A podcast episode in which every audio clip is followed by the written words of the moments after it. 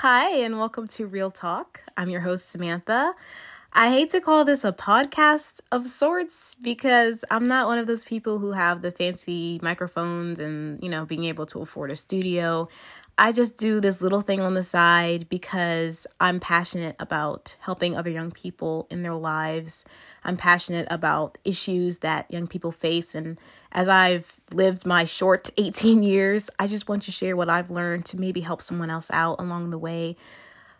Just things, real issues that plague our young people today and that we need answers to. We'll be covering a lot of topics on spirituality and relationships, just a lot of things that young people have questions about but are probably too scared to talk about it. So we keep it raw, we keep it real. This podcast was geared t- toward teens and older. If you're a preteen or younger, uh, this is probably not the podcast for you because we do talk about some serious issues.